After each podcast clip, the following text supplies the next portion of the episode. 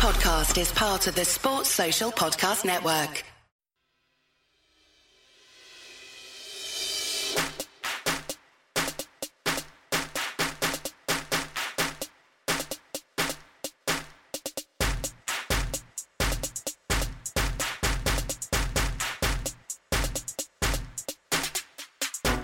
Welcome to the 10 12, the podcast that covers all 10 teams in the Big 12 Conference. I am your host, Phillip Slavin. Thank you for joining us on this Thursday.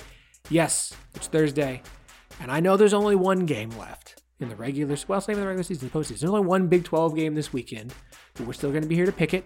And of course, a non Big 12 game as we always do. And joining me as they do every week to make our picks, Daniel Alexander of Grinders and Blinders and Chris Ross, the LGG OG himself. Now we're recording this on Tuesday night. Usually we record about midday Wednesday, so it's a little bit earlier. So let's hope that our picks that we uh, that we make don't get canceled as far as the non Big Twelve picks or the Big Twelve championship game for that matter. But it's not like it would be the first time we've made picks for games that don't end up happening because 2020, folks, 2020. Um, before we hop into that, since we only have a couple of picks, I've got a few other things that I want to get to today. Course, Wednesday was National Signing Day, well, the early National Signing Day, but let's be honest, anymore, it's the signing day. There's always some stragglers, some marquee kids who want to wait till February. Uh, but for the most part, most of your recruiting is done now, before the end of the year, which is kind of nice. Uh, obviously, it was a huge day on Wednesday for our, our next guest, Nick Harris of 24 7 Sports, joining us today to kind of recap some things that went down in the Big 12. Uh, Nick, uh, how you doing, bud? Doing pretty good. Can't complain. Uh, it's my favorite day of the year. So, um, you know, it's it's our Christmas. It's recruiting Christmas. So I couldn't be happier. Before we dive into Big 12, I, I've heard the stats basically like compared to the first year this started, at this point, guesstimate more than 85% of all recruits will commit uh, during the early signing period. Is that about accurate? Yeah, I would say so, and probably even a little bit more so this year, um, just especially with how COVID really affected recruiting in this 2021 cycle. Uh, there were a lot of kids that locked things down early. Um, and you know, figured figured out where they were going pretty early on. So I would probably put that number at around like 90 to 92 percent around this cycle. I'm really curious now. You're seeing all the kids enter transfer portal. I know there's a lot of kids with extra eligibility, but the number of scholarships available isn't changing. How different is this year going to be compared to other years with the transfers and the scholarship limits and basically all these kids trying to find new homes and nowhere for them to go? Yeah, it's going to be really weird, and it's just going to have to be something like like college staffs do. We're just going to have to go with it as it happens. Um, you know, these are unblazed trails that we're having to go down in these COVID times, just in general, and you know that kind of goes towards college athletics as well, and not even college football. We're seeing it in basketball as well. Um, you know, with the implementation of a, a, one-time transfer rule, so it's definitely going to be weird, but we're going to try to cover it as, as best as we can. And uh, I, am sure the college athletics uh, uh, higher ups are going to have a lot of figuring out to do when it comes to you know scholarship limits and you know who they can bring on and uh, you know who to drop and stuff like that. So it's definitely going to get weird, but I'm all for it. I appreciate you saying unblazed trails over unprecedented times. I'm going to steal that and start using it because I'm tired of saying, I think we're all tired of the term unprecedented times. Um, okay, okay, so hopping into the Big 12, uh, at, at, this point, Oklahoma has the number one class in the Big 12, followed by Texas, OSU, uh, who took a bump up today, West Virginia at fourth, uh, Baylor, Iowa State, Kansas State, Kansas at eight, TCU, and then Texas Tech down there at the bottom. Um, although they did just, and I, I realize at this point, when this pod goes up, it will have happened. Uh, Texas Tech fans very excited they did land their four star quarterback. Uh, I know the last name's Morton. I'm probably going to mispronounce Behren, B E H R. It's Behren. I believe it's that's what I've always said, so we'll go with Man, it. Man, white people and their spelling of things. Um, uh, so talk to me about Oklahoma and Texas because they recruit at a level that no one else in the Big 12 does. That's just the way it's always been. It's the way it is for a variety of reasons. Um, kind of talk to me about these two classes. Oklahoma with 16 commits, one five star, four, or 12 four stars. Uh, Texas with 18 commits, one five star, eight four stars. So this is a goal, of course, from 24 7. That's what we're basing all of our, our numbers off of. A, I prefer 24 7. B, Nick here works for 24 7, so it would make a lot more sense to use it. Uh, just kind of talk to me about the comparison between the OU class and the Texas class. Is there a big difference? Are they pretty close? Yeah, I would say they're pretty close. And, you know, despite the roller coaster that's been the past decade of Texas football, uh, they've pretty consistently been able to land the number one class in the Big 12. Like I said, consistently, you know, over the past decade, um, you know, just kind of selling, you know, different points as the decade has gone on. Uh, but OU was really uh, able to hammer home just their, their recency of winning. Um, I mean, the, the, conference championships that they've been able to get in the past decade have definitely helped, and the coaching staff that they have at Oklahoma has done a great job developing relationships, keying in on early evaluations, offering kids early, um, you know, keeping those relationships going throughout the cycle. And you know, we kind of saw that today with uh, Savion Byrd uh, committing to Oklahoma and you know becoming a, another one of their four-star uh, key points of their class this year. Um, that's another kid they got in on early, uh, developed a key relationship, and Texas had a massive lead for Savion Byrd. I would say even this time last year, um, one of his good friends, Ja'Quinden Jackson. Let's just go back to this time last year. Ja'Quinden Jackson was signing to Texas. Um, he was really close to Ja'Quinden Jackson. Um, Crystal Balls had pretty much been 100%, I believe, at that time for Texas. And uh, uh, Oklahoma and SMU both came in for Savion Byrd, and Oklahoma was able to sl- uh, slam the door today. And now we look at, you know, uh, December 16th, 2020, and Ja'Quinden Jackson's looking for a new home as well. So, um, again, just the up and down roller coaster that Texas football has been. It's kind of hurt them on the recruiting trail as well, uh, just because they've been trying to sell um, uh, what they believe the product will be uh, in 2020 uh, ahead of the season instead of, you know, what it has been. Um, and, you know, Oklahoma was able to sell what they have been, what they will be, and what they will continue to be going forward. Yeah, obviously the issues on the recruiting trail this season. Part of the complaints regarding Tom Herman, them losing the uh, who's the who's the quarterback that decommitted that's going to Ohio State now? Quinn Ewers. Thank you. Yeah, there's too many names to keep track of. That doesn't mean that this Texas uh, signing class is bad by any means. Uh, four star safety J.D. Coffee is a guy that I have watched some tape on and am uh, very excited to see play in the Big 12. I'm really really high on that kid. Um, so that's Oklahoma, Texas. Everybody loves to talk Oklahoma Texas. If we listen to national stuff, it's going to be Oklahoma and Texas, and that's that's great. But since we're a Big 12 pod, I want to touch on some of the other teams. Before before I do, you know, we talked about rankings. Oklahoma one, Texas two, Oklahoma straight bumped up to three now. But if you go and look into it, there's more to it than just rankings, right? Um, it's based off a point system. Certain players get points based off of um, what they're rated. So, but that doesn't mean that these classes are all created the same. For instance, um, average rating of players. Oklahoma is the number three class in Big 12 by 24 7's rankings. Their average rated is 86.32. I go down to West Virginia, they're in fourth, but the average is 87.19. And I know that's not a big difference, but while I'm, I'm curious from your view, what is more important when it comes to trying to evaluate a class? Is it the average rating of the players in the class, or is it just the overall, you know, point system? I, I, would believe it's that overall point system. Um, just because I also cover the Baylor beat as well as the Texas beat, and just kind of looking at the uh, the Baylor recruiting class that they have this year, um, the, range in ratings that these guys have uh, signed in the class now uh, are pretty wide, and I'm sure the average would be pretty low if you average that out. Um, you know, Baylor's kind of sitting in the middle of the pack now, uh, the Big 12, uh, you know, based on that point system, and that's because they have guys you know, like Kyron Drones from Shadow Creek, uh, a dual threat quarterback who accounted for 64 touchdowns in his junior year. Uh, he's having a pretty good senior year despite um, some injury problems. And, you know, guys like that are really boosting that class when it comes to the point system. And I think that's a better way to kind of evaluate the overall feel of the class. And, you know, I kind of like how we do it at 24 7. Uh, free promo. no, look, at, I, I follow recruiting a lot. I cover it for Cowboys Ride for Free from on the Oklahoma State side. I, you guys are the, the site that I go to because I think you guys do the best job. And I understand. Also, if, if people are curious, uh, with 24 7, there's the 24 7 rating and the composite rating. So a lot of times people you say this guy's a four star when it shows up as a three. It's because the actual site rating is listed as a four over the composite, which is a combination of Rivals 24 7 and ESPN. So, little correct Yes, okay. yes, absolutely. All right. I just want to like I don't want to say that and be like, no, you're wrong. Like, okay. Um so, well, actually So talk to me a little bit about you say you cover Baylor. So let's talk a little bit about this Baylor class. Like um rough year for them, year one for Dave Aranda. I always say you don't judge a a recruiter by the class in, in his first season. You always do it. What's that first class after that first full year? We've actually had time to, to work on building a class. How would you evaluate this Baylor class that, that Dave Aranda has put together? You know, I would honestly say that, you know, Dave Aranda and co have actually done a phenomenal job in this cycle. Um, if you had to think, I'll go ahead and ask if you had to think where um, the Baylor class ranked in 2020 in the Big 12, where would you think it would be? You know, going to the Big 12 championship, where would you think it, that class would have been? Well, okay, so uh, without looking, yes, you would think it would be good. However, with the coaching change, I think that has a huge effect. I would say somewhere around fifth. They were eighth in the Big 12 last year, and it was a it was a really big knock on kind of Matt Rhule and you know what he was able to do as far as like on the recruiting trail. He wasn't really able to land his top prospects that he wanted in the class of 2020.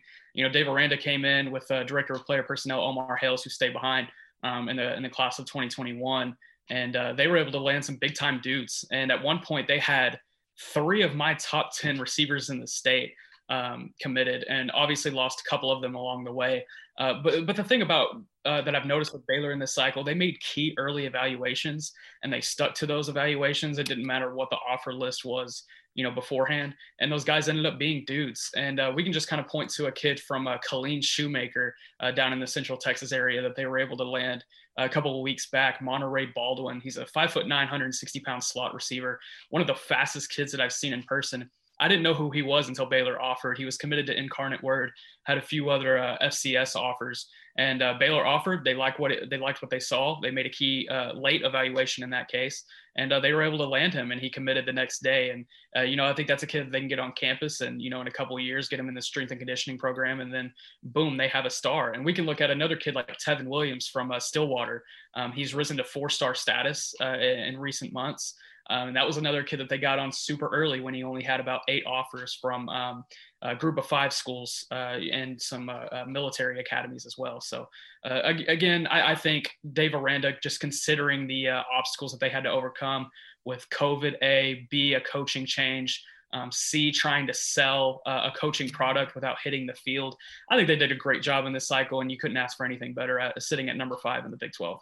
I want to I want to go down to Kansas for a minute. When Les Miles was hired, I was a little bit higher on them some because I didn't think Les Miles was hired to win games necessarily. His his reasoning was to boost the the image of Kansas and to help Kansas on the recruiting trail. Now this class is ranked eighth this year. They have 21 commits, um, all all three stars. But I am curious from you. You know, they've a lot of guys leave. How would you evaluate this Kansas class for 2021? You know, Kansas, they have some really good recruiting guys on their staff, uh, most notably Emmett Jones. Uh, he was a head coach at uh, South Oak Cliff and Dallas ISD uh, a while back, and now he's the wide receivers coach at Kansas. And he does the bulk of the recruiting uh, in the state of Texas for Kansas. And they've offered a ton of guys uh, from the state of Texas, and they were able to land quite a bit in this cycle as well. some guys I really like that they landed Garfield Lawrence, he's a defensive end from Tyler Legacy. Um, uh, my good friend Mike Roach over at Horns 24 7 saw him a couple of weeks ago, and I've seen him a couple of times this year as well. Uh, a really good defensive end that, you know, I think uh, Kansas made a great evaluation on. Uh, another one, DeKedrick Stearns. He's an offensive tackle from Austin Del Valle. Uh, same high school as Caleb Burton, the five star receiver committed to Ohio State for next year's cycle. Um, he's another kid that's just got a lot of size, and I think Kansas will be able to get on campus and, you know, turn him into an early playing time type guy. But I think my favorite kid in this class for Kansas is a Demarion Alexander uh, from China Spring, Texas, another Central Texas kid. Um, he's a kind of a defensive end linebacker, jack hybrid uh, that I think um, uh, Kansas will be able to develop at the next level really well. And, you know, that's a kid that I think has NFL draft potential. Are there some guys in this class? Obviously, there's going to be a lot of, you get the fives and the fours, and those are what matters. Like recruiting matters, recruiting rankings matter. If you want to win a national championship, you got to be top. Just let's just establish that that is the truth and move on. Um, but I'm curious, you know, we, we see it all the time on uh, uh, guys who go as walk-ons or or three stars that rise up. It's just a, a, thing of college football. It's one of the most fun things to see and to follow. So I'm curious across the Big 12, are there some guys here that you feel their rating is too low or that you really think because of where they're go- they are ending up really have an opportunity to pop whether that's early or just to to graduate as some some real stars? Yeah, I'm not really trying to boost our ratings guys here, but I think they do a phenomenal job and and uh, you know evaluating these guys and you know giving them an accurate rating. And sometimes Um, you know, these these kids kind of are late risers. Let's look at Marvin Covington, for example. He's a three-star corner out of Mansfield Lake Ridge who's committed to TCU. Um, right now, he's going to sit as a three-star, and he'll most likely end as a three-star in the rankings whenever the 2021 cycle wraps. But this is a kid that I think will be phenomenal in Fort Worth. He's just a kid that was a late riser, um, picked up about you know eight to ten offers, uh, most notably like Miami, uh, TCU, uh, Baylor was in there as well. Um, so you know that's just a kid who doesn't have a lot of uh, context as far as his career goes. Um, and so a three star is probably good for for him at this time uh, at this point in his career. Uh, but looking towards to what he could do at the next level once he gets developed, once he kind of fills into his frame, that's a kid that I can be a mo- that I think can be a monster in the TCU secondary, just like they've had in recent years. Uh, another three star that I really like at TCU is uh, Landon Watson, uh, defensive end out of Hutto. He was once committed to LSU. LSU had uh, dropped him at a certain point. I think that was a bad decision. I think Landon Watson's one of the best defensive ends in the state. I think he finished with 18 and a half sacks on his senior year, uh, which is pretty phenomenal. A um, couple other three stars I like. I really like Nick Martin. He's a linebacker out of Texarkana, Pleasant Grove, uh, committed to Oklahoma State. Another kid that was kind of a late riser uh, out of a small town program, but a really good program up in Texarkana. Another one, Silas Barr out of Pottsboro. He's another three star committed to Oklahoma State. Um, he, he competed in the state championship last year. Uh, he's moved over from defensive line to offensive line in the past couple of years, and uh, I think he's got a lot of potential at the next level as well. But you could look at any class in the Big 12, and you'll probably find two or three three stars that you could easily bet on.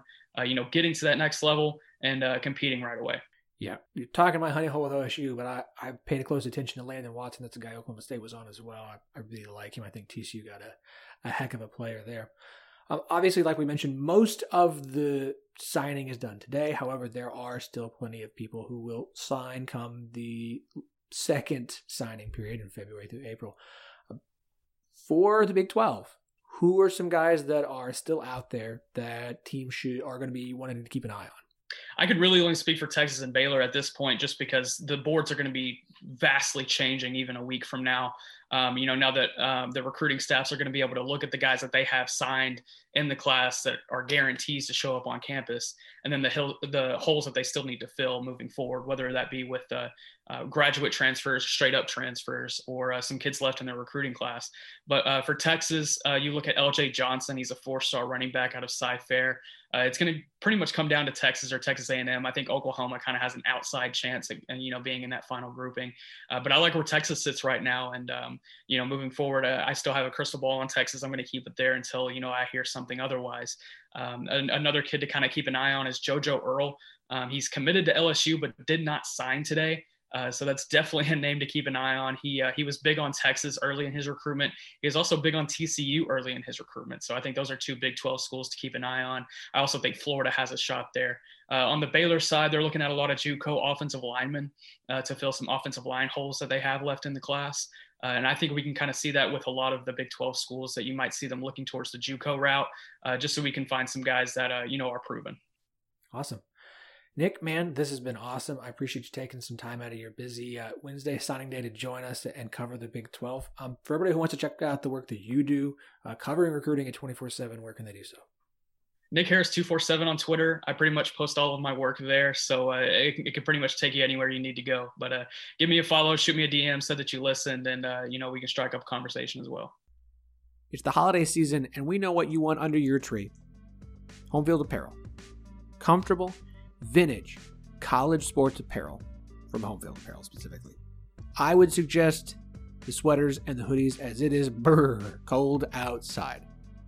Go to Homefield Apparel right now. Shop from more than a hundred different schools that they have researched, designed, and created awesome gear for t-shirts, sweaters, hoodies. Baylor and Iowa State are Big 12 schools, but they've got Colorado School of Mines. They've got Delaware, UC Irvine, the Anteaters. Oh yeah, Missouri, Auburn, Memphis, Butler. You're gonna find a school in there that you're gonna like. So go to homefieldapparel.com. Use the promo code 1012, get 20% off your first order. This deal is only going to go to the end of the year, so you need to act fast. 1012, T E N 1 2, 20% off your first order at Homefield Apparel. Be rocking some awesome, comfortable, and I cannot emphasize comfortable, comfortable, comfortable enough college sports apparel this basketball season. Been a pretty wild couple of weeks for the Texas Tech football program. Their season now over, as it has been reported that Texas Tech will not go to a bowl game this offseason. That's not shocking after what happened earlier this week with Texas Tech head coach Mike Wells or Matt Wells firing his offensive coordinator David Yost. Uh, this is something I think is worth talking about. So I'm very excited to have Jackson Griffon of the Ramblin' Raiders podcast joining us today. Jackson, welcome to the 1012 man. Yeah, Phillip, thanks for having me on. It's always good to talk, uh, you know, either Red Raider or Big 12 sports action and um, being on a podcast that's focused primarily on the Big 12 at large. It's, uh, it's good to, you know, be talking about the good guys, man. the good guys. I like that. yeah. That's, uh, that's good. Thanks um, for having me. Yeah, absolutely. So let's, let's just dive in here. Obviously the, the rumors that we were hearing for a little while, specifically that was was that that Matt Wells' job was in jeopardy. Now, obviously, the athletic department itself uh, was was very very tight lipped, very quiet. There was nothing coming out as far as we could see. And then the news broke um, on Tuesday that, that that David Yost, offensive coordinator for, for the past two seasons, was was out, and uh, Texas Tech would be in the market for a new OC. Kind of walk us through your thoughts on, on that decision and, and how we kind of got here. Yeah, you know, I, I think there was a, a good, you know, a solid contention of fans out there that that wanted this to happen and really thought this was the logical move, you know, and it the, the upsetting thing about this really this entire last week uh, and I'm a fan of Kirby Hocutt. I really am. You know, I think he he's um, you know had an admirable uh, tenure at uh, at Texas Tech. Obviously, he's he's he's been in some hot water this year with the unfortunate, you know, um, Marlene Stollings saga and, and the scandal with that. And and I thought that firing her, you know, he moved on that uh, could have done a little bit earlier, but you know that for the most part he's he's handled it well. And uh, but to this point, you know, I have to admit that it, I think Tech fans were really upset with a lack of leadership this this last week in the in them just going radio silent and basically leaving us in the dark. You know, we we beat Kansas it barely. It didn't feel like we beat them. Uh, 16 to 13, just an awful outing. Terrible way to end the regular, uh, you know, regular season and, and conference play. And after that, you know, immediately the speculation uh, is is starting to take place. People are saying, you know, Yost has got to go. Yost has got to go. Well, the athletic department, you know, radio silent. Nobody says anything. And then now all of a sudden, you have these these rumors of way Art Briles, you know, might be coming to Texas Tech, and and uh, that's been a narrative that's been pushed by some of our, uh, at least what from what my understanding and what I'm told is it's it's a narrative pushed by some wealthy uh, donors, um, you know, that are high up in the, the uh, Red Raider Club, Texas Tech Alumni Association. And uh, from what I could tell, a majority of the fans did not want that. I mean, it caused a huge rift and, and a divide in our fan base. And all across Twitter, social media, you know, the the general consensus I got was that, you know, this is a this is a PR nightmare. This is a this you know unethical. All, you know, all all these things start floating around, and and still, you know, Kirby Hocutt, nothing no no statement to just kind of quell the fans, quell the the chaos, and um, and then we started. You know, then Gus Malzahn gets fired, and and Tech fans are. It, it was just, you know, they left us in disarray, and I was. You know, I get that Matt Wells is recovering from COVID and and that he's uh, he's doing better now. Actually, I think he had a press conference this morning. I, I was busy with some work stuff and hadn't uh, had a chance to listen to it, or maybe it's coming up this afternoon but uh, he's doing better now, and I get how that might have you know put a, a kink in the in the timeline, and and it, it might have been harder for them to communicate. But the lack of transparency and and everything that resulted from that, the chaos that resulted from that, is was really upsetting to Texas Tech fans. You know, it, it's especially if this was his intention all along was just to fire, you know, have Wells get rid of David Yost and still be our head coach. He could have just came out and, and said something I think to that extent. Um, earlier on just to get Texas Tech fans to to you know not buy into all the rumors of like I said the Art Briles the uh, I, it's so much has happened this last week. I'm trying to remember there were a couple different rumors going on, but uh, you know I'm glad that we're over that part of it now. Mm-hmm. Oh, the Art Briles stuff is. I, I am on record saying if any Big 12 school tried to bring Art Briles on to staff, period, either the Big 12 needs to step in or the, they need to be removed from the conference because we're not going to deal with that kind of nonsense. Yeah. Um, yeah, that rumor, I, I, saw some tech fans, the idea of, of trying to go after um, Gus Malzahn, which to me would be Gus is going to show up somewhere and immediately start winning uh, wherever Oh, it yeah. goes. Um, the idea Yeah. of Tech being too good for Gus was a little Oh, bit like man, I that- understand not wanting the the retread thing, and I don't love the retreads, but also I- I- I think there's some I think there's some Tuberville uh, scars left over, so that, that notion doesn't hold Yeah. up really well. Yeah, I Tech fans that didn't want the or I think Gus Malzahn for t- for where our program's at would have been a home run. The fans and I get like you said, there's the the discrepancies with that. You know, the the fear of another Tuberville coming in, but for Tech fans to turn their nose up at the success he's had was kind of laughable to me. Mhm. You know, it's like you got to check yourself and realize where our program's at and, and what he could do. But you know, that's neither here nor there now. So Yost is essentially the scapegoat. That's the guy that's gone. Um, but I could argue, and I look, total offense and total defense numbers are stupid. They're a terrible way of measuring things. I agree. However, for this discussion, Texas Tech uh, in year one of Matt Wells and David Yost, number two in the Big 12 in total offense, number 10 in total defense. This year, number four in total offense, number nine in total defense. So I'm I'm curious why is David Yost the scapegoat here and the thing that fans seem to think will will be the cure all for Texas Tech? So for David Yost, here, here's one thing I'll say for Yost. It's a little bit unfortunate is that he had some extremely large shoes to fill with the departure of Cliff Kingsbury. I mean, let's, you know, Kingsbury had his issues, uh, obviously as a head coach at Texas Tech, things he had to figure out, but you know, calling it how it is, he's one of the greatest offensive minds in, in my opinion, in football, just as it is. He's a, he's a offensive guru. I mean, he had our, uh, during his time at Texas Tech, he had Tech's, you know, offense prolific and, and nationally recognized and was putting up big numbers. So, Dave, I mean, David Yost had a, uh, again, I mean, it was almost a unachievable uh, amount of success he had to attain um, to, to get back to that, you know, pedigree. But the thing that at least upset me about Yost, and, and I don't know if this is actually, I, I'd have to do some research on this. I know it was pretty miraculous that Tech actually played an entire schedule this year. We didn't have any COVID, you know, well, we, we had some guys get COVID, but we didn't have any games canceled, you know, any cancellations Yeah. due to COVID. So I don't know how that factors in or if that's already, a, you know, if it's an adjusted stat. Uh, because I mean, when you say, you know, fourth, uh, what was that fourth total? Fourth in or- total or- offense, ninth in total, Total defense, offense? Okay, yeah, it, it's it's so odd, you know, to to think of it that way because watching these games, which uh, you know, obviously uh, covering Texas Tech athletics on Ramblin' Raiders, you know, we do religiously.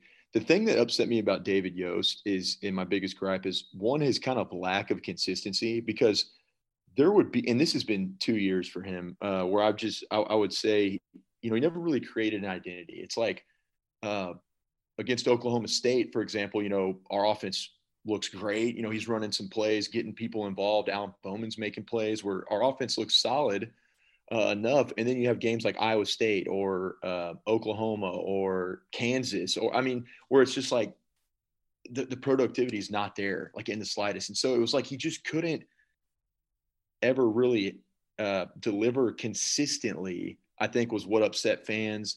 Um, his his unwillingness to adjust. You know, it maybe I don't watch enough Big Twelve football, but it just seemed like the. I mean, he screened himself into getting fired. Right? It's like, you know, it'd be run, run, uh, screen, or or uh, ten yard slant, and and you know he just kept doing this. It's like this generic and and easily to you know easy uh, easily able to uh, be figured out. Something like for you know defensive coordinators to to use against us. It's um, his unwillingness to adjust. It's like he. Uh, I remember a, another issue I've, a lot of people had was you know his inability and uh, ineptitude to go downfield this year. It seemed like, and I don't know if that was because our line wasn't as good as they've been in. Uh, well, I, wouldn't say we've ever had a really you know just overly stout O line, but you know they they definitely um, hurt us a little bit this year. But he just you know with threats like Vasher and and KeSean Carter and uh, Erik Ezukanma, who's you know the best receiver on our team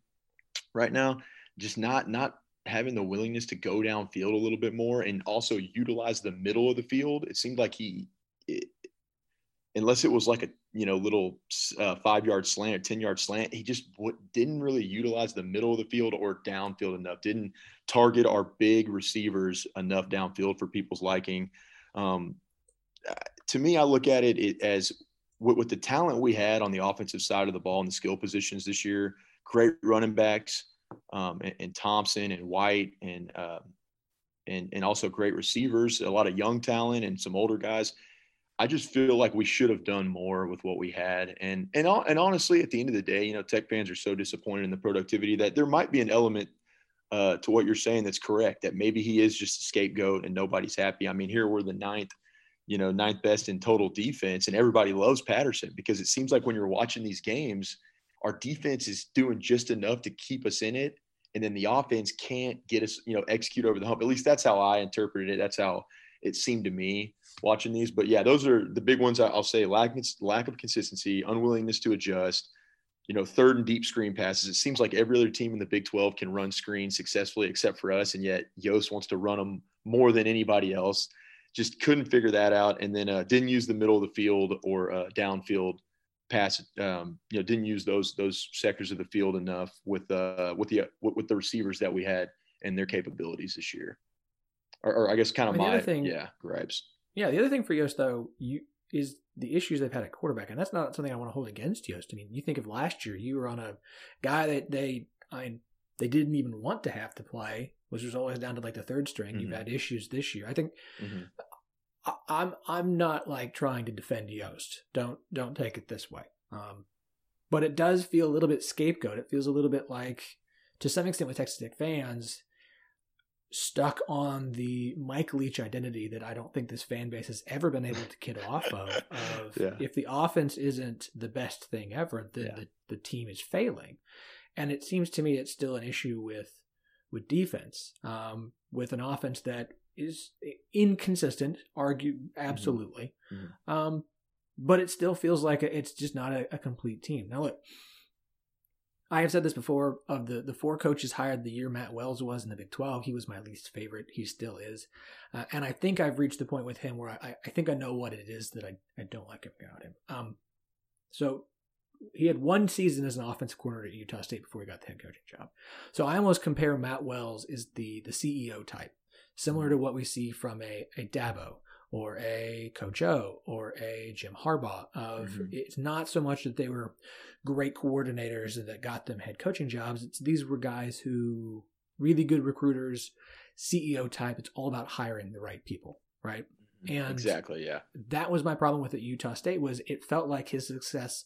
If you look at what he did at Utah State as the head coach, they really good, and then they were really down, and they were back up to really good. Was predicated purely on coordinators, and I understand that matters period. You have to hire good coordinators. But I think when it comes to you look at what's happening at LSU, it's all about the coordinators. You know, your head coach Absolutely. is a is a personality and is a recruiter more than he is a X's and O's kind of guy. And so yeah. I look at Matt Wells and I just I just I don't want to fire a guy after two seasons. Especially not oh, when year two was COVID year where I mean mm-hmm, I don't mm-hmm. I I think we've reached the point where so much football has been played that we've almost forgotten that. And now we're not giving using that as I don't want to say a scapegoat, but as an as a reason that teams might be struggling that normally wouldn't. We look at Penn State, we look at Michigan and how bad they have been this year. I think it's a similar thing for for Texas Tech though. You've been kind of mediocre to bad for the last few seasons. It's another similar year. How much do you credit COVID and how much do you credit just the way things are going. So again, I don't I don't want to fire guy after two seasons, but this does feel like similar to we talked about with Texas and and Tom Herman after he replaced his whole staff after last year. That this might be kind of a make or break move for Matt Wells and really puts him on the hottest of seeds heading into 2021. I would absolutely agree with that, and and there's a lot to be said. I, I have harped on this before too. That you know the CEO. I, have never used that terminology, but I like uh, that analogy. That the, the CEO type and Coach O is a great example of a guy who's a you know a great leader, motivator, recruiter, but needed those pieces around him to uh, to really elevate to the next level. And I think Matt Wells is, from what we've seen this year, definitely not a X's and O's coach. Uh, that's that's for damn sure. He he some of the play calls this year were that that I guess he had his hands on were um, just mind boggling to say the least. But uh, we're hoping that it, with you know, and I don't think he's done shaking up our staff, but you know, bringing in a new offensive coordinator, uh, I would like to see our which you know special teams coordinator Tommerdahl. I think he needs to go as well, um, and, and getting a little bit of a mix up. I'm hoping he can kind of use uh, obviously we've seen him do well on the recruiting trail. Use that ability to go out and find the the right you know pieces to to this overall puzzle that is Texas Tech football and the Texas Tech football program, and you know get someone in there that can that can implement a success on the offensive end, which is what we're looking at now. Uh, not necessarily a true air raid, the Mike Leach style. I'm with you. You know that was uh, lightning in a bottle. It's it's it's adapted. It's adjust. You know it's it's changed. It's it's um, different now than it was back when Tech was when I think kind of revolution. Uh, you know Leach was revolutionizing uh, revolutionizing it to a to a certain extent.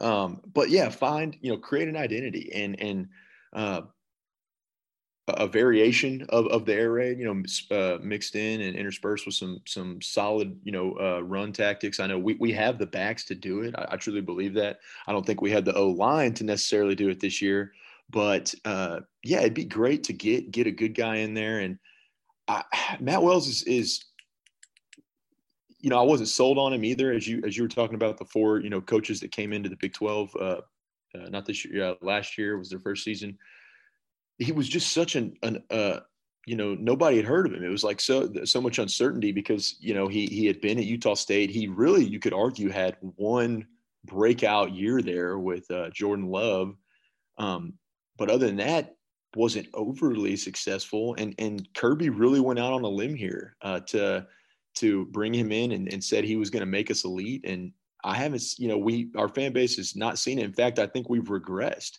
um, I would even argue considerably uh, after getting rid of Cliff Kingsbury. And and so he is on the uh, you know I will say that that I think he is on the hot seat. And um, this move, especially, you know, someone brought up a good point that it's kind of puts uh, pressure on an offensive coordinator to come in here because you know you're you're about to be playing for a head coach whose job is at stake, and and so your job security isn't necessarily a, a selling point as you're getting ready. You know, as Tech goes out and tries to find the right guy. Um, but yeah, no, I, I, think going into year three, I, would even be willing to state that I, I, think if Tech doesn't make a bowl game next year, uh, I think Matt Wells gets gets the boot. I really do. So I think you made a great point there. This is going to be a tough sell as far as this OC job because and and and look, I think coaches have egos, and so I'm sure there's plenty of guys who are like, "Nah, it's fine. I'll come in and I'll do a great job." But it is a tough sell to say. It's basically you have a one year to help save us. Um, that's a tough yeah, So, so with that in mind, uh, I want to wrap here up, wrap up here on this. Do you have some names of guys that you have heard or that you would like to see as the next offensive coordinator at Texas Tech? I do. So, uh, you know, immediately whenever Yost was fired, the uh, everybody and everybody and their mom and dad were, were, you know, giving their opinion on who they want to come in and doing some research. And uh, the I'll just run through a, a quick list here. You know, the most um, ambitious hire that I, or you know, uh, coach, offensive coordinator that fans want. Actually, they're number one. This, it's a fat chance. I mean, the probability of this happening is almost non-existent um, because of the situation he's in. But a lot of fans have been talking about Graham Harrell. Uh, you know, I, I think Matt Wells has to give you know at least give him a call. It's like you know why not? Just uh, uh, if anything, catch up, maybe pick his brain on on some offensive schemes you can pick, you know, use next year. But uh, it's tough. It's tough for Graham to walk away from 1.2 million dollars. Uh, you know, at USC right now, coaching mm-hmm. a, a, top top 15 undefeated team, uh, playing for the Pac-12 championship. It's uh, like I said, I, I, don't think that's a very realistic um, scenario and outcome that would happen. But the the names I like, uh, two in particular that I'm I'm really fond of. One of them we've been talking about for uh, since we played them this year, first game of the season, HBU is Zach Kittley, who is actually now he, he is the Western uh, Kentucky Hilltoppers. That's right. Offensive coordinator. So he moved from HBU to Western Kentucky. I think it, it, you know, wouldn't be out of the realm of, of possibility for him to pull a, you know, Chris Beard and, and sign with them. And then if Tech came in, obviously, you know, moving over to a Big 12 school and, and taking that opportunity at nobody would – fault him there, and I could see him doing that. He has a lot of Texas Tech ties, which which is good. And uh, uh, I guess before I get to that, you know, we were talking about the beginning of this year. We played HBU, and uh, you know, the Kittley coached offense with with uh, Billy. I think his first name was uh, Zappe. Billy Zappe, or yeah. Zappe's his mm-hmm, last name. Mm-hmm. I know that. Um, well, I believe is in the know, transfer he, he threw, portal in case Texas Tech is looking for a. Uh, he he is, and and uh, I wonder how many more years of eligibility he has this is might be a hot take to some Texas Tech fans, but I mean, I wouldn't be I wouldn't be above going and getting Kittley and getting Zappe to come with him to Texas Tech because that guy threw it all over the yard, 600 plus against us in the first first game of the year against a secondary that you know got better and, and had some moments in Big 12 play. But Zach Kittley, uh, again, I'll run through his Texas Tech ties. His dad is the track and field, the national champion, you know, track and field coach. Um, uh, and and he also actually Zach uh, attended Tech uh, is is a grad from uh, TTU, and you know uh, my partner and co-host Nick Thompson on Ramblin' Raiders has been talking him up for a long time. Really thinks he's he's got a you know he's co- coached under Cliff. He worked with Patrick Mahomes. Patrick Mahomes has been um, publicly verbal about his praise and support uh, for for Zach Kittley and you know how he had such a big impact on his time at Texas Tech and on his career, which I thought was you know huge. The one gripe or the one thing that I think people are worried about with Kittley is that he doesn't have. I mean, he has zero Power Five experience as an offensive coordinator, and he's only called as an offensive coordinator 16 games, I believe, was the the uh, stat I, I, read up on saw on him. It was uh, yeah 16 total games and you know Big 12 defenses are going to be a, a, significant step up. So his his lack of experience is concerning. And then this next guy who also has lack of experience is kind of his other um, biggest hindrance is Garrett Riley, which you know Riley everyone's familiar with. Uh, head coach Lincoln Riley. This is his brother, who was a former walk-on at Texas Tech and is now the uh, offensive coordinator for Sonny Dykes at SMU you know he he's uh, coached under Riley at East Carolina and and uh, you know spent some years as an assistant at Kansas. Was the running backs coach at Appalachian State when they went 13 and one, and then uh, you know now is is you know a part of that SMU team who's seen some success offensively. I will say against the two uh, top uh, 25 teams, uh, AP teams that they faced this year. Their offense sputtered out and didn't do as well. I guess that could be a concern. But you know, he's he's come up through the through the ranks and and is a, a, guy who clearly comes from a family of, of very offensively gifted minded individuals uh, with Lincoln Riley. And so uh, I think a lot of fans are high, high on him. His only thing is, you know, it, it's, uh, again, they struggled against this year SMU, I'll, I'll say struggled against top 25 uh, opponents. And, you know, he's, um, he, has got a little more, he's got more experience obviously than Kittley, but still not, not necessarily proven. Um, uh, and and so I guess that's the biggest biggest issue. I've also and I have I'd have to do more research on this, but I know the Kent State you know offensive coordinator's name was thrown out there that they're putting up big numbers in the the Mac uh, Maction. You know they're they're a, hot offense over there. Coastal Carolina uh, offensive coordinator. Of course, that team with the success they've had this year, I think that uh, you know their coordinators are going to start getting picked off uh, slowly but surely here uh, coming into the next year, just with with how you know great of a season that they're having. But yeah, the main ones I honestly think it will. Um, you know, I'll go ahead and say I, I, think it will come down to Zach Kittley or Garrett Riley, um, and, and, will be one of those two. But I've been wrong before. Uh, if and so uh, it, you know who knows at this point. But I, I truly believe it'll it'll come down to one of those two candidates. All right. Oh, well, we'll certainly track this as uh, as it develops and, and, see who ends up calling the plays on the offensive side of the ball for Texas Tech next season. Uh, Jackson, appreciate you joining the show today. Jackson, of course, the host of the Ramblin' Raiders podcast. Uh, for everybody who wants to check out the show or or you yourself, where can they do so?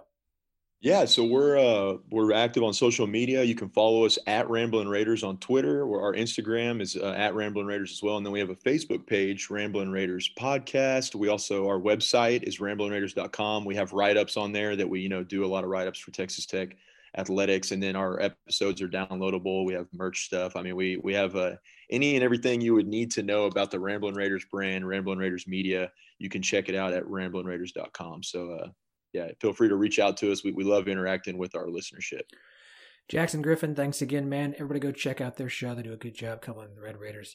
Uh, and, uh, sir, we'll probably have you on again this summer as soon as uh, find out some news here and start talking to more Texas Tech football. Well, yeah, I appreciate it again. You know, I've, I've followed the 1012 podcast and uh, I enjoy, um, you know, following y'all on Twitter and y'all's takes. I think y'all do a great job of, you know, fairly and, and accurately covering the, the Big 12 at large. So uh, it's, it's a pleasure to come on and, and, you know, give my take on here. And I look forward to doing it again, hopefully sometime in the future. If you're like me, you've got someone on your holiday shopping list who loves a really good cup of coffee. So if you want to brighten their morning and their Christmas, might I suggest you go and support our sponsor for the college football season, Lazy Fair Coffee. Ethically sourced beans from around the world roasted right in the heart of Big 12 country in DFW. Five fantastic flavors to choose from, like the Cafe New Guinea, bright and fruity with a lighter body. It is tea on steroids. Or maybe there's someone who likes a Tanzanian delight, an African twist on what we think is Turkish delight from the Chronicles of Narnia. Yeah, you that's yeah. You've seen it. You know. Turkish delight. You're always like, what the hell is Turkish delight? Well, this coffee's like that. So buy a bag and find out. Along with five great coffee flavors, they have a coffee dry rub, which I can personally vouch for is fantastic. They've got an espresso body scrub, which our good friend Jamie Steyer can vouch for. So you're going to find something for everyone on your list, especially coffee lovers. Go to lazyfaircoffee.com, L A Z Y F A I R coffee. Promo code 1012 gets you 10% off your order. And don't forget, if you live in the DFW area, you get free shipping. Free shipping and 10% off. The perfect deal this holiday season. So Lazy Fair Coffee, promo code 1012, 10% off. And let you, your friends, and your loved ones be enjoying a really good cup of coffee this year. All right, thank you to both Nick Harris of 24 7 for joining us, as well as Jackson Griffon of Ramblin' Raiders podcast. Um, okay, so Chris, Daniel, last week, an interesting week. We need to recap real quick. Uh, Chris and I went one and two. Uh, Daniel went one and one on account of the Cal Washington State game that he picked uh, got canceled. So I uh, missed on Baylor plus six, missed on Louisiana Tech plus 22 and a half. But I hit on Memphis plus five. I knew Memphis was going to win that game. And they scared the crap out of me, but they pulled it off. Uh, Chris missed on Baylor plus six, hit on TCU minus 21 and a half, but also missed on Coastal Carolina minus 13. They had to have a drive at the end of the game, a wild one, just to win that game, so they did not cover the 13 point spread. Uh, Daniel hit on Oklahoma State minus four and a half, missed on TCU plus 22 and a half. And of course, that Cal Washington State game got canceled. Uh, so our totals then, uh, I believe at this point, this is where it gets weird. So I am 28 35 and 1. Daniel is 31 30 and 2. Chris is 32 and 32. I don't like math. This is getting mathy. I don't know. You guys are still close. We've got two picks this week, and of course our Big 12 uh, bowl games, and we'll figure that out uh, coming up here uh, on Sunday. Chris, you had a really interesting question. I want you to be able to ask here on the show, and I want you to, to, to get an interesting answer from Daniel. Chris, what you have a you have a complaint that we uh, we kept our picks in for the Oklahoma State Baylor game. Yeah, you know, at 500, I, I typically don't get uh, too upset with the loss. I'm definitely not going to win all of them, but I was a little salty with the Oklahoma State Baylor game. I don't feel like that was the game we bet on at all with nearly 50 you know players coaches out for for Baylor we make these picks so early in the week that when that information came out you know that that completely changes the scope of the game. I will say I did uh, uh, hedge my bet a little bit by saying it felt like a spot where Oklahoma State would just come out with nothing to lose you know season's gone. So now we'll show you what you know we could have been. Um, as they tend to do sometimes. And, and so I, I, did feel like it was a spot like that but i said it's not a spot i could bet on. But then that comes out with the baylor uh, issues they were having. It just it feels like that's not the game we bet on. And that uh, the books would just take it off the board and cancel the bets. So uh, you know, in the case of, you know, in this situation, maybe it felt like Baylor wasn't representing the people they're going to be fielding, right? Like that's mm-hmm. that that's the situation. You know, Baylor still showed up and they still fielded a team and but, but I guess, you know, in the context like you're asking of betting, you know, mm-hmm. the game happened in the time and place that it was represented to happen. So tickets are live.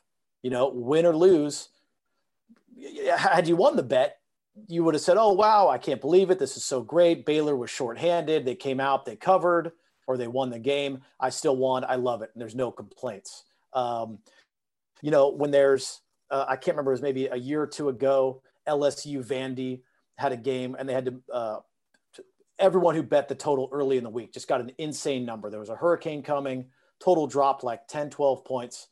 And then they just said, hey, we're moving the game to the next morning just to miss, uh, uh, so we're not playing in this weather. Well, they voided everybody's bet because time and or place uh, of the game had changed. So that will void a bet beforehand. Uh, even if it's the same stadium, same teams, everything, if they push it out a day, they're going to void your bet. Location, they void your bet. Something like that, though, they're going to keep your bet. I mean, think about how many times you tune in, you bet on a team, you're all excited, and then, oh, hey, right, right before they took the field, starting quarterback got scratched. We're actually going with the backup today. Well, wait, um, I, I, get 100 percent what you're saying, but yeah. my pushback there would be essentially all that changes there is the weather. It's not going to be rainy and stormy. The storm moved on, so that's what changed the bet, and it was taken off the board but 50 players and coaches not showing up doesn't change the game, doesn't change the bet. To my knowledge and in my experience, I have never seen I've never seen a bet be voided based on that. Like I said, Baylor football showed up and they fielded a team and they played a game.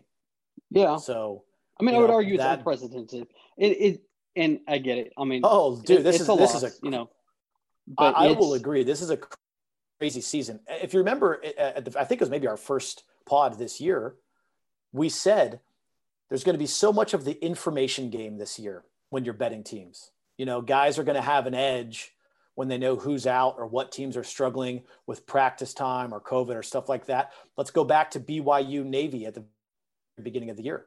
Uh, I think that line was like BYU. I think it was a pick 'em. BYU was like minus one versus Navy. And now that spread would be like, you know, minus 28 or minus 32 or something. Um, but at the time, it's a pick 'em. And people who had info knew Navy hasn't practiced, Navy hasn't tackled, Navy's nothing live at all. And then BYU comes out and I think they won 55 to nothing or something like that. So that's just an example of the information game that was happening this year that we talked about. And I think Baylor was a victim of that and Baylor betters, I guess, this week were sort of a victim of that. Yeah. yeah, sorry. I, I, I wish I had a different answer. Victim for that. no, I mean, I, I, get it, and I and obviously, you know, I know that the game counts and that's counted and stuff like that. I just uh, from I don't really know how to explain my position other than that, that I felt like the bet was lost before the game kicked off. Oh, sure. Kinda... You tuned in and you're like, you know, you put down your 50, 100 bucks on the game and it's like, hey, what the hell? Mm-hmm. This isn't the team I bet on, right? Like, I, I, I get it, but it is what it is with the books. I think the moral of the story is don't bet on college football. bet money you can't just lose. Don't, just don't do that. Yeah, don't, don't, no matter what you think, something can always happen. Uh, but it's interesting. I, I, get your point, Chris. I, I, do get it because it's it's definitely not the team, and it's not even a situation of like one player got hurt or two players got hurt. We're talking about. I mean, I believe the offensive play caller was like a first time uh, position coach. That's just you know. But again, it's it's 2020. It's an unprecedented season. You don't see that kind of thing on a regular basis. Um, and in Vegas is going to go with, yeah, no, we're gonna we're gonna keep your money. So that's that's how it works. The house always wins, man. The house always wins. Okay. So we got two games to pick. Obviously, our Big 12 championship game and then a non Big 12 game if you're choosing. So let's just dive right in here. Oklahoma opened as a four and a half point favorite. That line's moved up a bit. It's about five, five and a half, depending upon where you shop. Uh, over under set at 58. It pretty much hasn't moved. Uh, it's, it's pretty much 58. You can get it 58 and a half if, if that's the line you want to play. I guess Daniel is our winner from last week because he went didn't have a losing record. He just went 500. So, Daniel, man, uh, where would you like to go here? This is a tough game because my raw numbers make this a little closer than the real line. Um, I've got circa open this around seven. Uh, it got bet down. I mean, this, this, is a pretty sharp move. We're, we're now down at five and a half. Uh, some books even have five. Um, so, you know, there's some respected money coming in and taking Iowa State. Um, my raw line is Oklahoma minus two. So I don't really know how to play this. Um, I have a feeling, I have a sense that Oklahoma is going to win this game. Um, and I know this is terrible. There's no hard metrics here. There's no crazy angle. Um, I just don't know if Iowa State is ready for this moment. Right, this is their first Big 12 championship, and uh, you tell me, our, our first conference championship in I mean I don't know 50 years or something for Iowa State. Um, I don't I don't know the uh, exact number. I don't think anyone alive, I don't think anybody currently alive was alive at the time they were. Safe to say the first Big 12. Right, right, sure, of yes. course, definitely first Big Twelve. I that's, guess I'm. That's definitely a safe thing. I, of the modern college football era, this is Iowa State's first shot at its conference title. Uh, yeah, and I don't even know if they've been, like I said, any conference game for fifty plus years. Oklahoma, I, I just have this feeling that they've been there before. They understand what they have to do. Uh, the mentality is bigger than this game. Obviously, you don't want to look past it, but uh, guys in this program, this coaching staff, they understand what they have to do this Saturday to be into to be in consideration for something bigger. And when I also mix in, there's something about like when an underdog is popular going into a conference championship game, when you get a lot of Joe Public people watching a game and saying, "Oh, Iowa State, oh, you know, they become a popular dog at, you know, five points, four points, stuff like that. It feels like the kind of game where the favorite comes out and wins by double digits. We've got 50 50 betting here on Iowa State. The line move doesn't scare me. Give me Oklahoma, the best line you can. Looks like there's some minus fives, minus five and a halfs out there. Yeah, I've got some minus fives that I can give you. I can give you a minus five. Uh, Chris, where do you want to go here, bud? I really, really want to take Iowa State here. I mean, I you love the underdog. Oklahoma, you know, it's like old hat. It's like Kansas winning the Big 12 in basketball. Yeah, we get it. You're good. I mean, nothing against the Sooners, but I think we all want to see Iowa State win. I just don't think it's going to happen. I, I, think, to Daniel's point, Oklahoma's been here before. Uh, they're familiar with Jerry World. They're going to walk in, you know, be like, "Yep, this is my old locker. This is it's it's old hat for them." Uh, Iowa State, you're a little bit situation where you might be a little wild by the moment. Um, those jitters will wear off, but will they wear off in time. That's the that's the question. If Oklahoma starts hot, can Iowa State recover?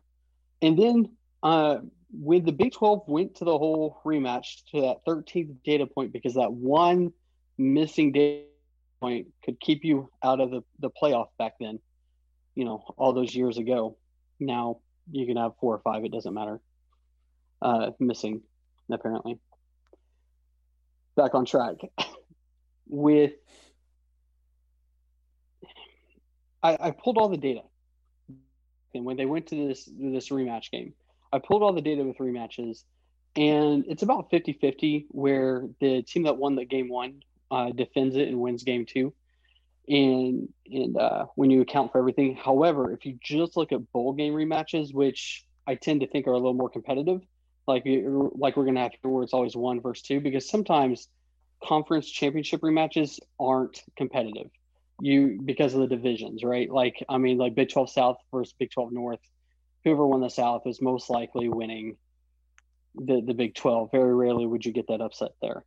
Um, so I look at the, the bowl games and the the team defending their win only defends it about 30% of the time 70% of the time the team that lost game one wins game two it's really hard to beat a good team twice it just is it's really hard to beat a good team twice it's going to be super hard to beat ou twice pound for pound 100 versus 100% what we've seen so far this season i believe oklahoma's the better team they're they're scary good they have a monster defensive line that's going to give Purdy problems. And uh, man, I, I I'll take the Sooners at lowest. I, I think the point headed at five if I can get that. Mm-hmm. Yep. Uh, same thing I gave Daniel. You can get it at uh, OU at minus five. So interesting stat. Shout out to our good friend Keegan Renault who who put this out there. Um, since 1999, when Bob Stoops took over, right? Uh, and I know the line has gone up to five now, but this is interesting stat. Oklahoma's been a four and a half point favorite or less only 27 times since 1999. So that's that's what I have the open as here. Um, the Sooners are 20 and 7 against the spread in those games and 10 2 and 1 against the spread the last 13 times. Oklahoma has been a four and a half point favorite or less. Now, obviously, this is a little bit different because we've got it at five now, and I don't have the numbers for that.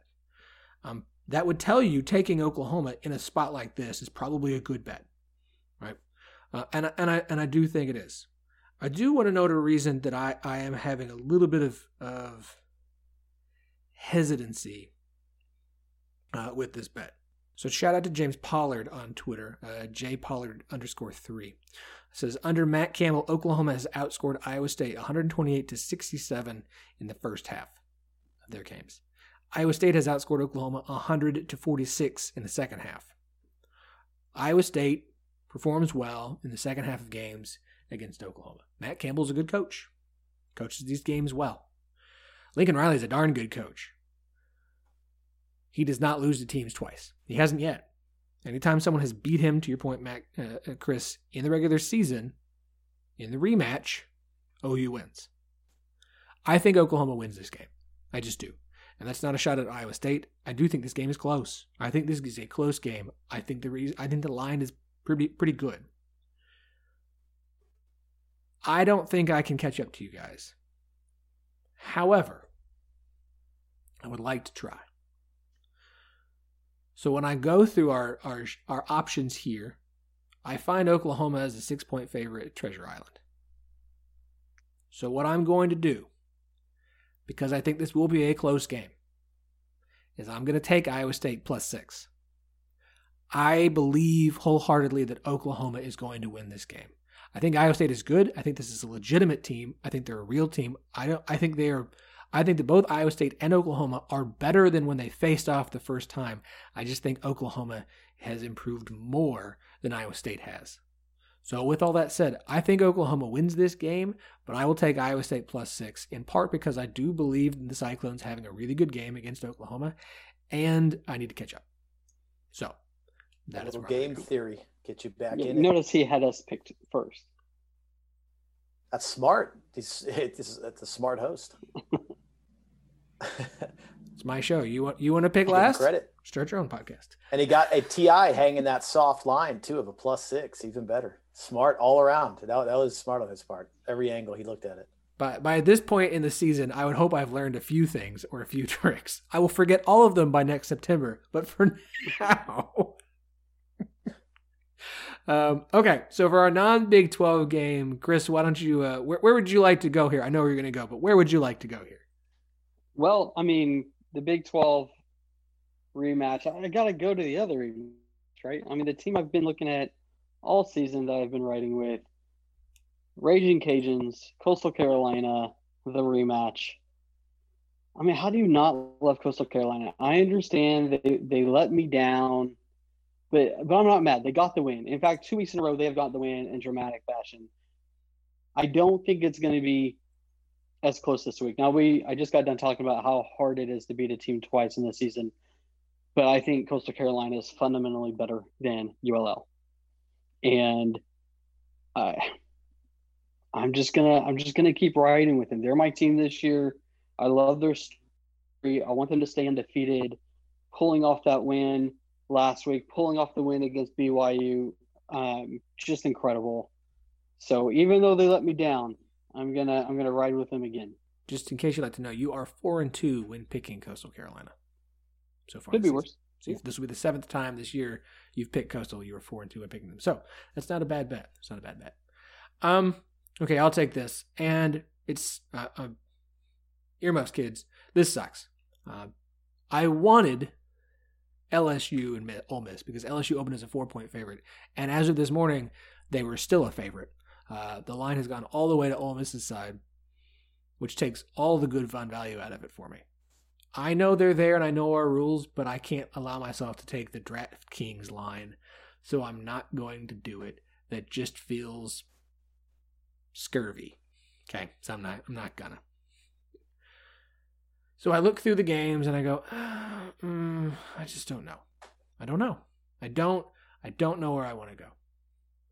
Uh, I see Clemson as a ten and a half point favorite, and I think that's way too big. I think we're putting way too much stock in Trevor Lawrence being back for Clemson. It's not like uh, Uiagalelei, I think I got that right, who was the fill-in quarterback for Clemson when Clemson and Notre Dame faced off the last time, had a bad game. It's not like the offense was like a problem. So I, I think that that's too big of a line for Clemson, but I don't want to touch that. So I keep looking, I keep looking, I keep looking, I keep looking. And then I come upon Marshall and UAB. Marshall opened as a seven point favorite. That line's come down quite a bit. Um, now, look, Marshall was undefeated, and then somehow they inexplicably got shut out by Rice. I still don't know what happened. I don't know how that happened. It doesn't seem possible.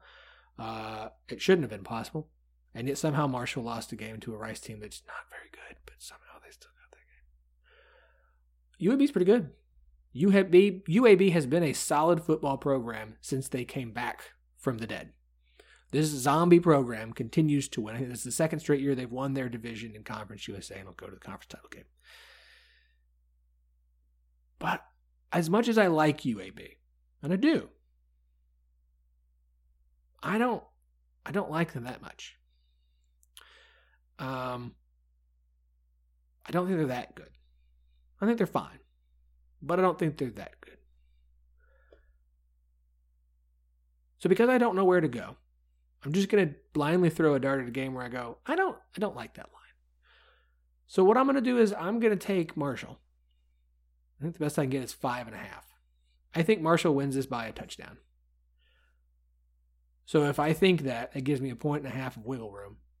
I'm going to take Marshall minus five and a half. I'm going to go against where all the bettors are going, which is probably not the best thing, but I don't care. Uh, and I'm going to take Marshall cover the cover that five and a half and, and win Conference USA. And uh, so yeah, uh, Daniel. Hey, to help with your Marshall pick, you're actually in an okay spot there. Um, fading conference vi- visitors off a win on uh, back-to-back short weeks. So, hope in case it all went over your head, fading UAB is profitable here in this spot. So, um, good luck to Marshall. Good luck to your pick. Yeah. Hey, I didn't get a chance to do our uh, to get a Pac 12 under in last week. Uh, let's see, Cal and Washington State, they were on the field. They were ready to go. Those kids were warming up when they pulled that game. So that hurt to have that one pulled from me. We are going back to the Pac 12, though. ASU visits Corvallis, Oregon State Saturday night. It's going to be 13, 15, 17 mile an hour winds. There's going to be rain. It's going to be high 40s. It's going to be miserable out. This total opened at 57 and a half with the wind and rain on tap. We had Heritage hit it pretty good at 57 on the under. Anybody following me on the Action Network app, you saw that I got in at 57 and a half. This line has been bet down now to 55, 54 and a half across the market. And I still think there's value. Uh, one reason, one, one little narrative piece to all of this is Everyone just saw ASU put up 70 points last week. They got Kevin Sumlin fired. That's how bad they blew out Arizona. I mean, I'm sure there's other reasons, but that was the game, the nail in the coffin. So ASU won 70 to 7. Everyone's thinking this team can score at will. I think Arizona State's for their six last games have gone under. Um, Oregon State, uh, the the they've gone over the closing line a few times, but as far as the opening line, I think they're three and three, or excuse me, the last three to, to the under. Both these teams are sort of playing under football right now. Oregon State is a running team. Uh, we had the steam move to push it under, the wind, the rain. I think this is still live at the 55 you can get or the 54 and a half. So my non Big 12 game, Oregon State under. Cash it. I can get you 55 and a half from BetMGM. Oh, that's soft, but over at BetMGM. I'll take it. Perfect. All right. Well, guys, it's been a lot of fun. Uh, we will be back on Monday. We have a very fun surprise on Monday. All five of us, and when I say us, I mean myself, Daniel, Chris, uh, Andy, and Jamie will all be together for Monday show. It's going to be our last show for the year. We're going to recap the, the Big 12 championship game. We're going to talk about the bowl destinations. We're going to make our bowl picks with Andy and Jamie and Chris and Daniel. We're going to have a big end of the year kind of show. We'll do a full year end recap come January, uh, and we're going to do our Secret Santa that we're all very excited about. We've we've uh, we've each drawn our names. We have someone that we're buying gifts for. It should be really fun, and I want you guys to be able to participate as well. So here's how you can do that. What I need from you is to go to wherever you listen to your show, primarily Apple, because that's where this is the easiest way to do it. I want you to leave us a review. You can be funny. You can be, I hate Andy's voice. I hate, I don't like Phillip's voice. Leave us five stars. Leave a review. And then DM us the picture of that review so I know who you are so I can talk to you on Twitter at 1012 Podcast. And we are going to give someone a nice little prize pack from our sponsors, from Homefield Apparel and from Lazy Fair Coffee. Okay, I got a nice little thing that I'm excited to give away. Loved having our sponsors this season. Um, so I want to give some of that awesome, good stuff to one of our listeners. So if you're an iTunes person, if you're not, if you're on another pro, uh, platform and they let you t- write a review, write that review, five stars, screen grab it, DM it to us on Twitter at 1012 podcast, uh, and uh, and you'll be entered to win. We'll pick one of our listeners to take home a fun Homefield Apparel slash lazy fair coffee prize pack. So Make sure you're following us on Twitter at 1012 Podcast TE and the number 12 the word podcast. Uh, make for sure you're following us on Instagram as well at 1012 Pod, where we do all sorts of things, uh, exclusive content included. We actually just posted, uh, or I posted what I believe would be my all Big 12 team for this regular, for this season. I got a little graphic on there if you'd like to go and check that out in case you want to know what I think uh, who I think were some of the best players in the Big 12 this year. Of course, follow our good friends here, Daniel and Chris. Daniel at Danner B7. If you want to learn more about betting, college football or sports in general, hit him up, D him him there on Twitter, and he'll invite you to a really neat Slack group. Of course, you can follow Chris on Twitter as well, but don't follow his personal account. He doesn't like that. He doesn't do anything fun. If you want all his sports takes, then you want to follow him at the underscore LGG Land Grant, Land Grant Gauntlet, of course. As I mentioned, we will be back on Monday for our last show of the year. Gonna have a big one. It's called an interview extravaganza. Secret Santa. Leave us a review to enter.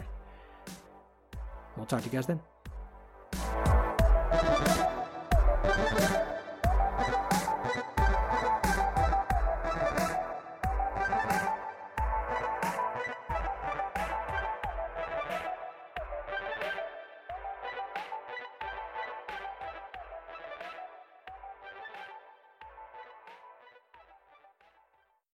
Sports Social Podcast Network.